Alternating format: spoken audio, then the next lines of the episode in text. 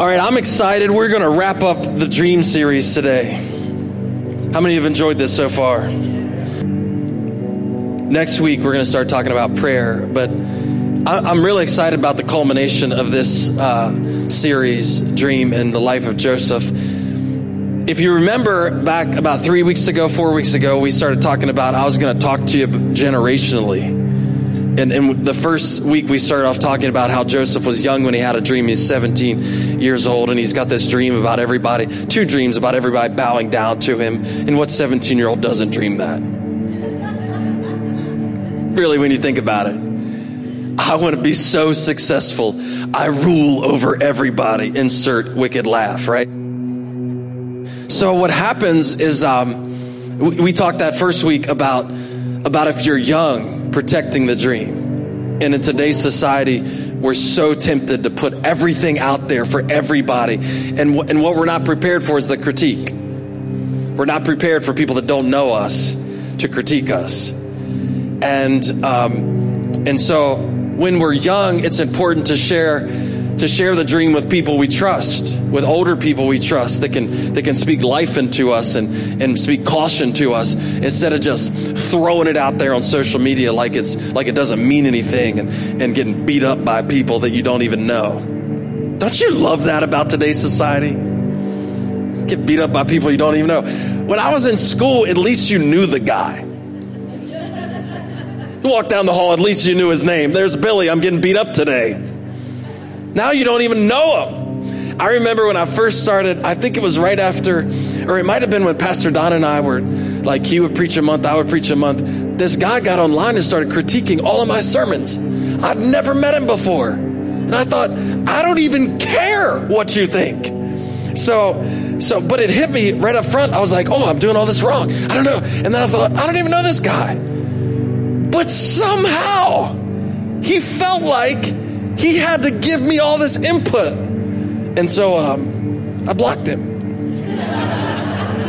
you realize you can do that, right? And nobody even knows you did it. That is so awesome. Just block. No, no, no. So protect the dream. Second week, we talked about us middle aged people that are right in the middle of the mess. Don't you love the mess? And how and how sometimes you can't make sense of the mess when you're in the middle of the mess, but you need to trust God in the middle of the mess. And construction oftentimes look like a mess. So, um, but trusting God that He knows farther beyond what we can see, or what we realize, or what we can fathom. And so, if He puts the dream in you at a young person, as a young person and then you're middle age and it doesn't seem like there's any possible way the dream can come true. It doesn't seem like it's ever going to work. The marriage seems like it's going to fail. The, the, the kids aren't turning out. The, the job is, is, is not working out the way you thought it was going to. All these things are happening. God is still the author of the dream. Amen? He's still the one that gave it to you at the beginning and we can still trust him in the middle to make it come to fruition. Today I want to talk to, I don't want to say old people, but I want to say more experienced. How about that? Is that a good title? Some of you with a little more experience. a little more experience under your belt. There's a few gray hairs. There's a few bumps and bruises. And you've, you've actually lived through the process. I inadvertently shaved uh, a couple weeks ago. I don't know if you remember that. I had, um, I, haven't shaved in years. Part of it's being lazy. Part of it is because I look like I'm 20 every time I shave.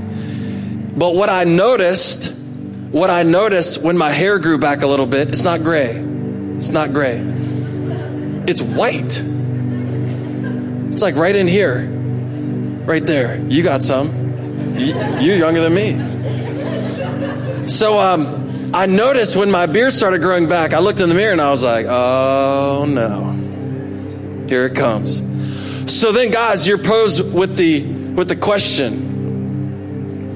At 42 years old, do I start combing that stuff in now,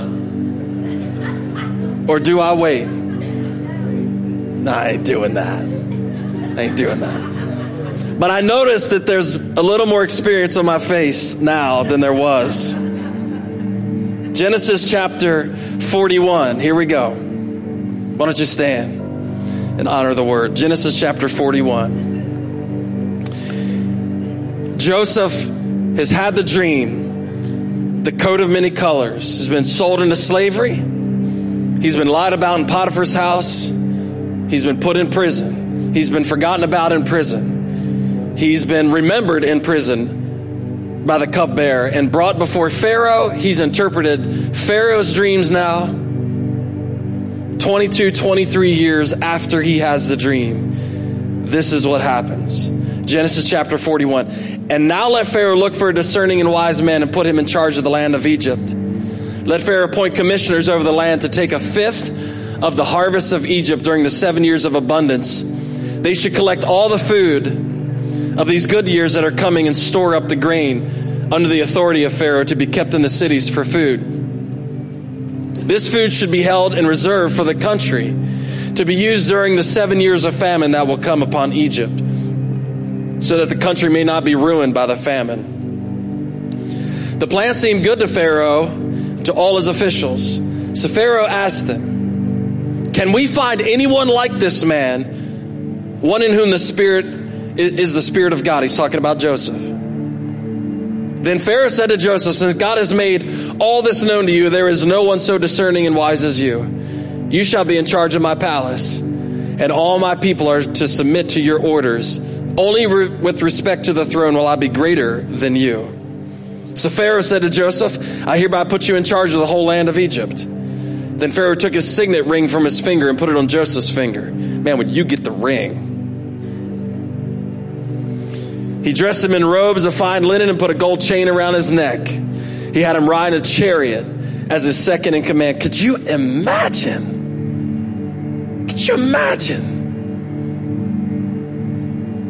And the people shouted before him, Make way! Thus he put him in charge of the whole land of Egypt. Then we're going to skip to chapter 45, start in verse 3. Joseph's brothers have now come to Egypt for food. Joseph walks them through this kind of maze of what seems like trickery to get his youngest brother and his dad back to him. Joseph said to his brothers, I am Joseph. Is my father still living? But his brothers were not able to answer him because they were terrified in his presence. These are the same guys that started this whole process off. Verse 4 Then Joseph said to his brothers, Come close to me. You know what they were thinking. He's going to stab us. He's going to come close to us. He's going to hold us real tight like one of those gangster movies and stab us. Come close to me. When they had done so, he said, I am your brother Joseph, the one you sold into Egypt. And now do not be distressed and do not be angry with yourselves for selling me here. Because it was to save lives that God sent me ahead of you.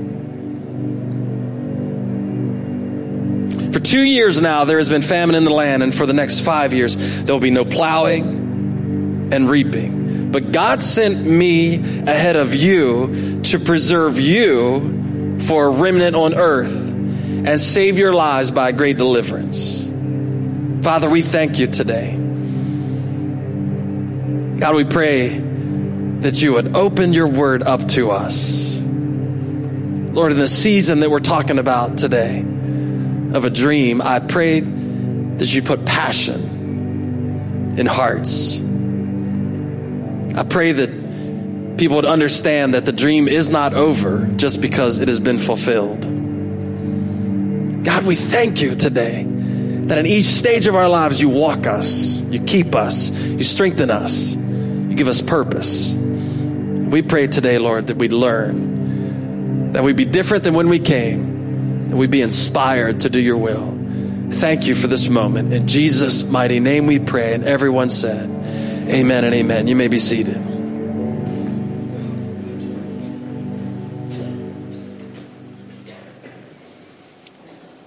Joseph interprets two dreams uh, from Pharaoh, and um, they mean the same thing. There's going to be seven years of really, really, really good times. We're going to party like it's 1999. And then there's going to be seven years of bad times. Let me just start off by saying this. That is a, I believe, if I'm not mistaken, in, in economics, that is a typical seven years. It's not shocking to have a recession. Did you know that? So seven years of good, seven years of bad, but, but most of us aren't as smart as Joseph. Because if we get it, we spend it. Amen? So Joseph's plan was let's not party too hard during the seven good years. Let's store some away. Let's, let's put some away. Let's put a lot away. Let's put a fifth of whatever we get away. And, um, and we're going to be ready for the seven bad years. And sure enough, he was. I don't think they anticipated, though, the ability to deliver as many people as, as they ended up delivering by saving up the seven good years. See, what we miss sometimes as individuals is that the really good times, God could be preparing you to have resources to help others during really bad times. You can be quiet today. I'm going to preach like you're shouting. So what happens is Joseph, by the wisdom God gave him, said, let's save up seven good years for the seven bad years. Two years into the bad years, his brothers come to him. They have no idea. No idea. And if you read the story, several times they're bowing down to him. And it actually says in one of those occasions, Joseph remembers the dream. Now, I don't know about you, but being in slavery will put a little gray hair on you. Being in prison will put a little gray hair on you. And so Joseph is not an inexperienced person by this time. He has had some wear and tear on himself. And so now he gets into a place that he probably never dreamed. Actually, he did. But there's no way he dreamed it would have turned out like this. You see, what you dream when you're 17 oftentimes turns out to be true but different when you're 60. Amen? So now he's, so now he's more experienced coming to the fruition of the dream and, and his brothers are bowing down to him, but it's in a sense of rescue, not just because he's in charge. So now God's will is working out in his life. He sees the way it's worked out and he's now understanding some things that he could have never understood in the prison. He could have never understood in Potiphar's house, and he could never understood wearing a coat of many colors being his dad's favorite. Could have never understood it, but now it is starting to make sense. Anybody at the place where your life's starting to make sense? You can raise your hand. Everybody's like, man. You get a little, you get a little age on you. You start to figure things out. You, you get a little experience. Maybe, maybe you've retired. Maybe, and, and, and you're coming, you're coming on those, you're starting to lean on that experience because now it starts to make sense. God, I saw what you did way back then. I, now I know why you did that. Now I know why none of that made sense in that time. Now I know why I was so tough raising kids. Now I know why I was, now I know why we stuck it out. Now I know all these things. And the only way that you get there is to get there. There's no shortcut to it. There's no, there's no way around it. Some, there's, there's a, there's a saying that says time will heal all wounds. And I don't, I don't necessarily believe that, but time will give you clarity and definition for the wounds. Did you hear that? I'll say it again. I think it's a misnomer when we say time will heal all wounds because I don't know about you, but some scars never go away. What time will do is give you clarity and definition for the scars. Now they weren't for no reason. Now, now, now I've got a definition for why it happened. Now I've got, now I've got clarity. Now I've got a purpose behind it. Now I've, now I've, now that I've lived a while, now I can give some definition. And there's some of you in this room waiting to get to that point. There's some of you that have already gotten there and you're like, yeah, now I know why. Now I understand. Now, now it makes more sense. It didn't make more. It didn't make sense when I was beating my kids every day, but now it does. It didn't make sense when, when, it seemed like we were just bumping our heads up against the wall. All it didn't make sense back then, but now, now it's starting to make sense. So, so experience is a requirement for understanding. Time is a requirement for understanding. It's funny, we have all these definitions for people we call them green behind the ears, greenhorn. We call them like inex- they're inexperienced, all that stuff. And the only difference between the guy that's inexperienced and the guy that is experienced is what? Time. I've just been in the job longer than you. I know how it's going to turn out. I know that if you do that, it's not going to work. Well, yeah, but that's what, that's what I think. You don't know anything yet. And so what happens is time gives us a clarity and definition. And so you see this in Joseph. He says, and now do not be distressed. Do not be angry with yourselves for selling me here. He's actually telling them, now I understand why you did it. You didn't even know why you did it. You thought you knew why you did it. You thought you were doing it because you hated me, because dad liked me more than he liked you, which was true. Just throw that in there. He did. I was better than you, even back then. You have no idea why you did what you did. But now, experience has given me the ability to see why all that happened. So don't be afraid because it was to save lives that God sent me ahead of you. For two years now, there's been a famine in the land, and for the next five years, there'll be no plowing or reaping. But God sent me ahead of you to preserve you, a remnant on earth, and to save your lives by a great deliverance. Let's walk through. Let's walk through the, the generations. When you're young and dreaming, you have no idea of the how or why. You don't know how or why. You just have a dream. All of you are bowing down to me. I don't know how or why, but it was cool. It was a good dream. Can't wait. Everybody's bowing down. You don't know the how or why. You don't know what's going to happen, how it's going to happen, how long it's going to take to happen. You don't know why it's going to happen. But then we get to middle age and we're consumed with living through the formation period. We talked about that two weeks ago. We're absolutely consumed with living through the formation period where God's turning us into the people that can be the fulfillment of the dream. And I don't know about you, but God forming us into anything is difficult. It's just me up here? Think I'm God, I, I think I'm formed enough. I, th- I think I think I'm formed enough. I think I'm I think I'm the guy already. No, you got a little bit more.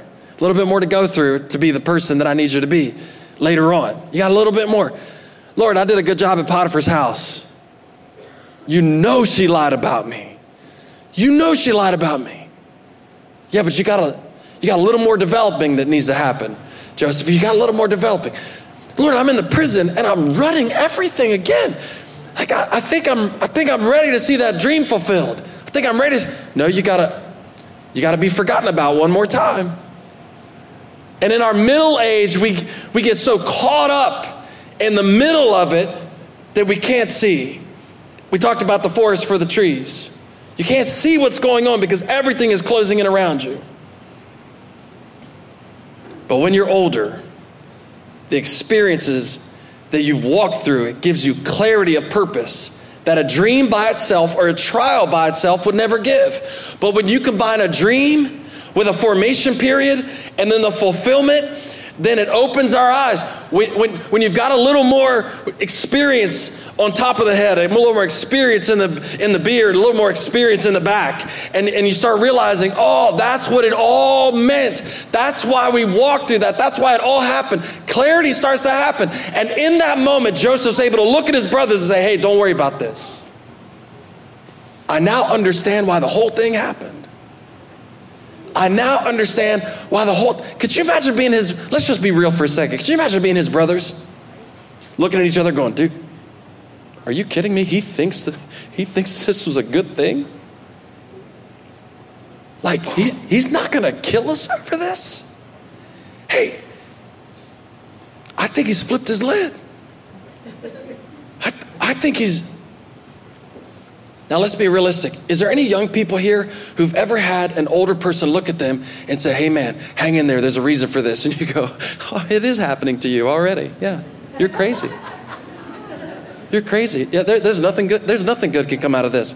And the and the old salty dog goes, "Hey, trust me when I tell you this. You're gonna make it. You're gonna be okay.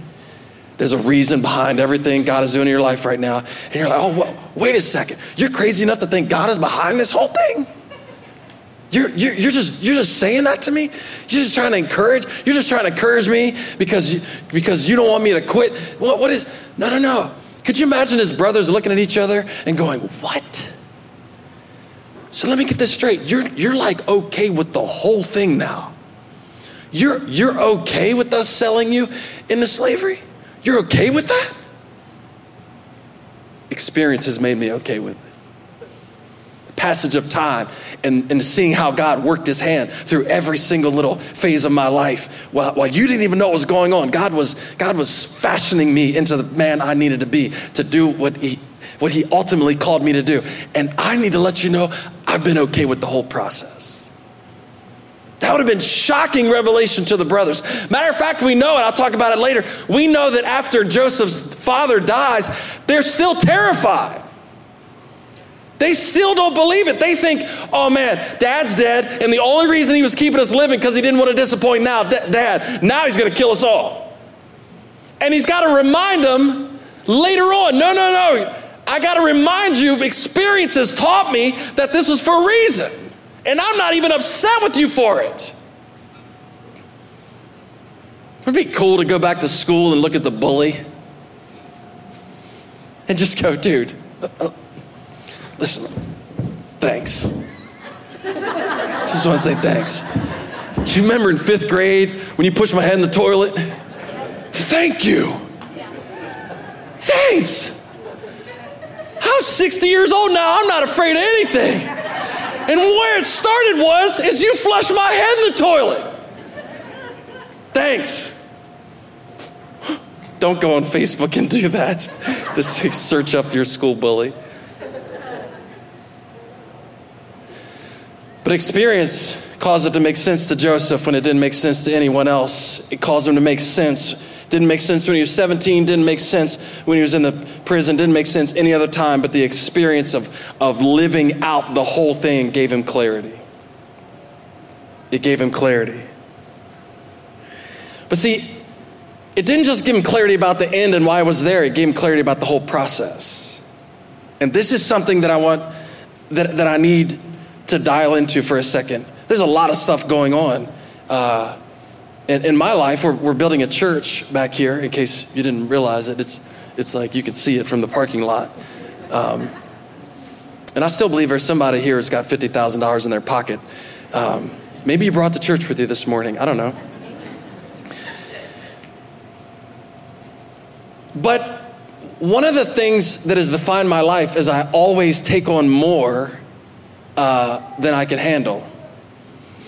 I don't know if that's a good thing or not. So we're remodeling the church. Not we're just remodeling and we're building on a new church. And so in the midst of that, um, we, we decided to remodel our kitchen and living room. And I don't know how far it's going to go. I'm starting to get a little nervous now. Every time I walk in the room, my wife's like, "We should paint the ceiling." I'm like, oh dear God. Actually, I didn't get permission from her. I don't know if she's even in the room right now, but um, I didn't get permission for her to do this, but I took a little couple pictures of her house.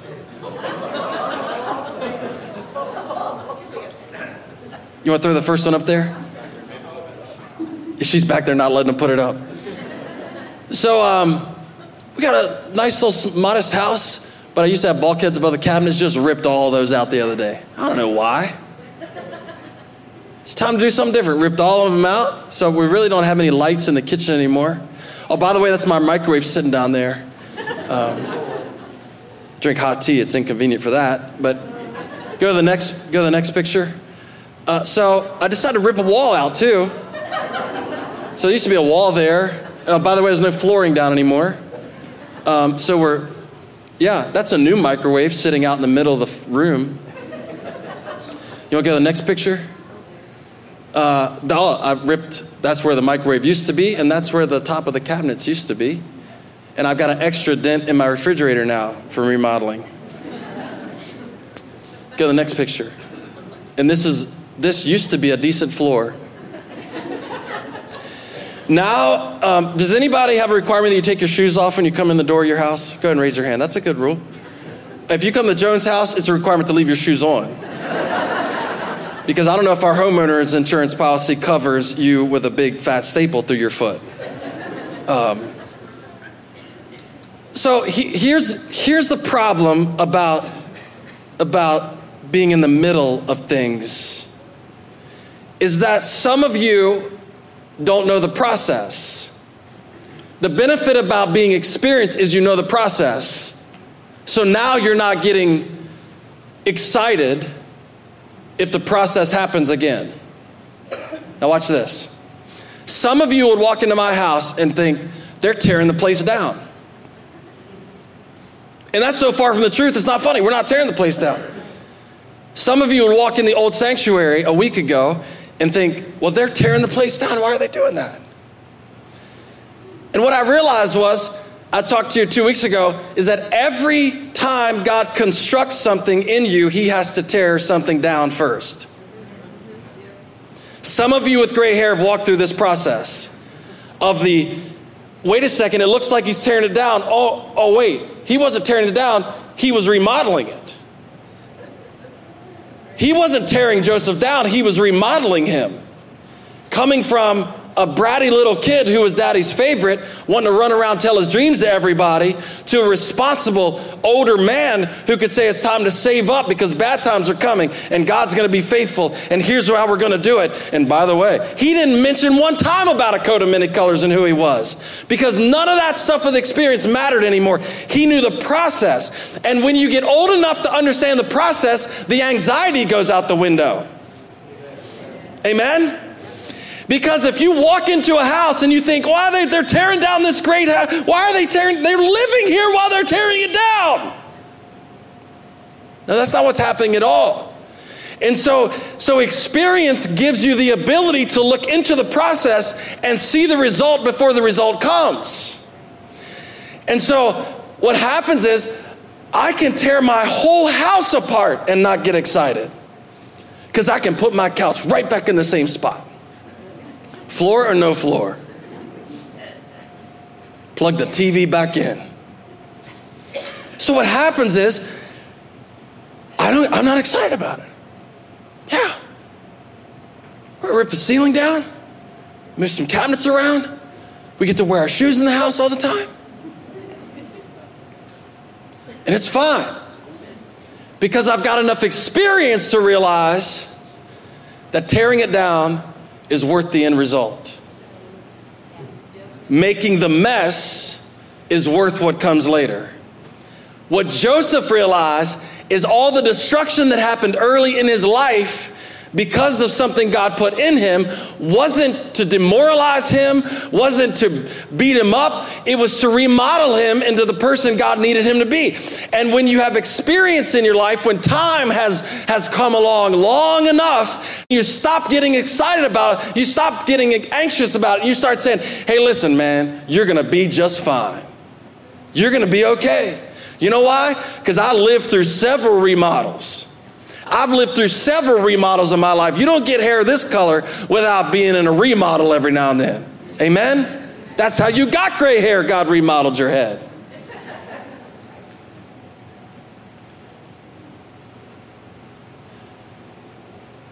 So, what happens is when you're in the middle of it, though, like, God, why are you tearing this down?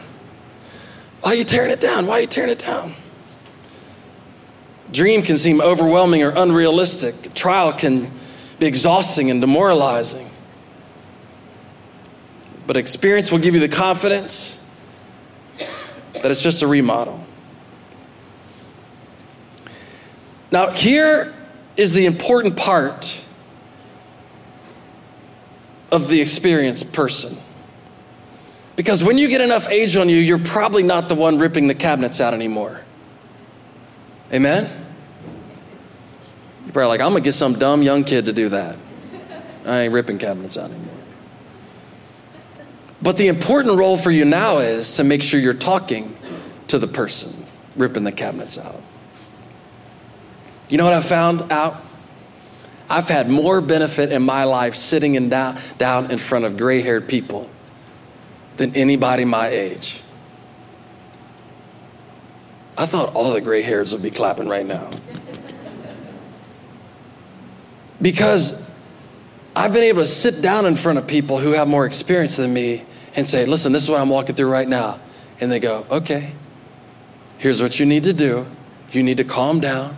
You need to trust God. Here's what's going to happen. It's going to be fine. Don't worry about it. You're going to be okay. God is going to be with you. It's going to be better when it's all when it's through the other side. You're going to be better off. And you know what that does to me? I just sit there and I go, "Wow. Man, that's a, thank you." Because if I went and talked to somebody without gray hair, they'd be just, "Oh man, I don't know. I'd quit." I don't know. They don't know the process. So, in a multi generational church, the weight shifts to the older generation with the experience to look at the younger generation and go, hey, buddy, it's going to be okay. Come on. It's going to be okay. Listen, listen, this difficulty you're experiencing right now, God is not trying to destroy you. He is not trying to hurt you. He is not, He's remodeling the house. And when you get done, you're going to have it, it's going to look way better than it was when the construction phase was going on. So hang in there, hang in there. So if you've been through the process, now the weight is on to share the experience with somebody else. And Joseph does that to his brothers. I've been through the process. Don't be afraid. I'm not going to kill you. It was all on purpose. I'm fine with it. I'm fine with it. How can you be fine with it? I'm fine with it because I finally saw how God was working in my life and I've been through the whole thing now. And now I can look back at you and say, calm down, man. Calm down. It's fine. You're going to make it. So the weight was on Joseph to look back at his, at his, at his brothers and go, it's not a big deal. Now, watch. This is the beautiful part. Age and experience make you realize that it was never about you. Everybody under 40 just shut me off. They're like, wait a second, I need more followers. That's really what I'm working on right now. And you're telling me it's not about me, but it's got to be about me because nobody will click on me if it's not about me. It's got to be about, I'm trying to get it. I'm trying to, they're going to be famous one day. I'm working on it. My kids and I were having a discussion about that the other day about being famous. I was like, people want to be famous, they're not good at anything. Anyway, that's a whole nother sermon. The band's going to come up. I want you to listen to this. And listen, experienced people, if you could do one thing for us in my generation and generations under me, is to give us the clarity that it's about other people. Give us the clarity that it's about other people. Help self centered generations get unfocused on themselves and focused on others. Watch how this works out. When Joseph was 17, it was about him, right? It was about him. It was about his coat. It was about him being the favorite. It was about everybody being jealous of him. It was about how he was doing things. It was about him telling on his on his on his brothers. It was about him. It was about him. It was about him. It was about him. And guess how the story progresses? When it's when he's developing, it's still about him, right? It's about well, he was sold into slavery. It's about him. It's about he's sold into slavery. It's about it's about he's at Potiphar's house and doing well. It's about him. It's about well now Potiphar's wife lied about who? Him. It's the story's about him. When he when he gets thrown into prison, what's it about? It's about him. It's really not about anybody else. It's about him interpreting dreams. It's about him being forgotten about. It's about him, him. It's all about him. But then when he gets experienced, the whole narrative changes. You realize that? The whole narrative changes. It's not about him anymore. By his own profession, he starts talking about this wasn't about me. This is about God delivering all these people. Oh. Oh. Oh. So, the mistake that young people and people my age make is we always make it about us. We always make it about us, don't we? It's always about us. Lord, look what you're doing to me.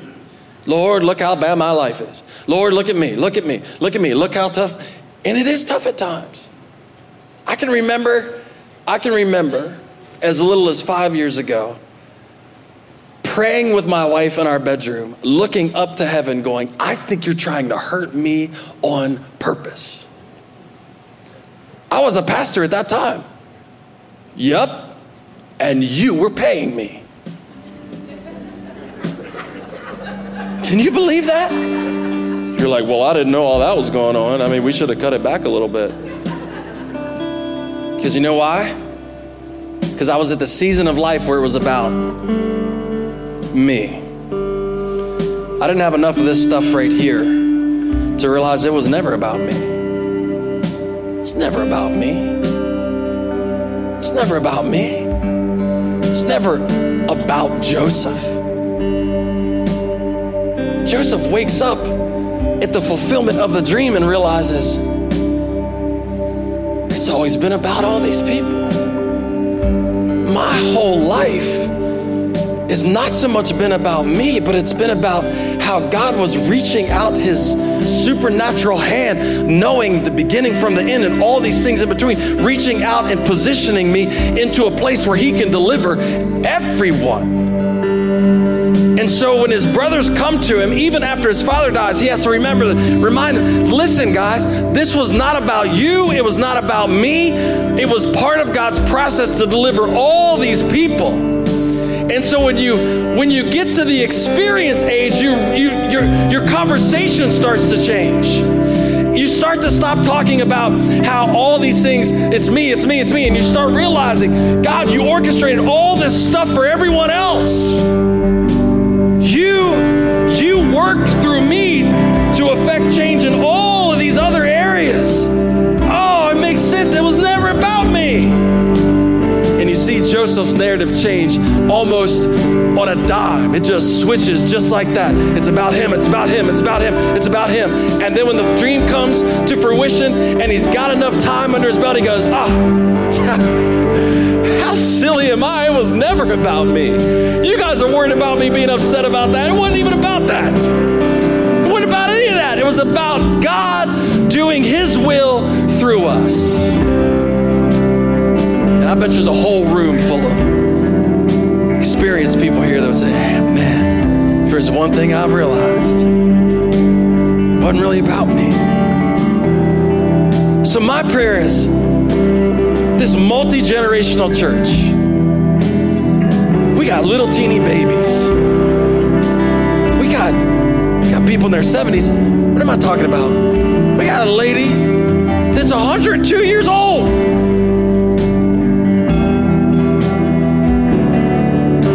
That the experience group doesn't check out, doesn't fade out, doesn't doesn't just stop, but they start taking everything that God has taught them through the experience. And they start just feeding it down, feeding it down, feeding it down, feeding it down. Hey, listen, you're in your 40s. Don't get nervous. Don't, don't worry about it. You don't have to have a midlife crisis. You don't have to, hey, you're in your 20s. Hey, handle the dream well. Come on, just start handing it down, handing it down, handing it down. And you're the, you're you're the most valuable resource in the church because you know it's not about you've already you've already crossed over into the tree. You know what God's doing. You're like, man, I I could tell you some things. The beautiful thing about this whole story is that even Joseph's brothers benefit from his experience. Matter of fact, the whole world at that time benefited from his experience. And so, my, my ask for you this morning is that if you've been through the experience, if you've, if you fought the battles, you waged the war, you you've seen the dream fulfilled, you've seen the process over and over and over again. Come on, start sharing that. Don't just keep it locked up. Don't don't just keep it for you. start sharing that. Start passing it down, pass it down, pass it down, pass it down. And you will relieve so much anxiety and worry in people my age and younger about how things are going to turn out and is it going to work and all these things. And you can start saying, hey, listen, I got enough experience under my belt to know God's got a hold of you and He's going to work it out in your life. And it's not about you and it's about the people He's trying to reach through you. And come on, let's do this together and just start pouring out into the church. Start pouring out into the church. Amen? Come on, start pouring out all that you know, all that you've lived into the church.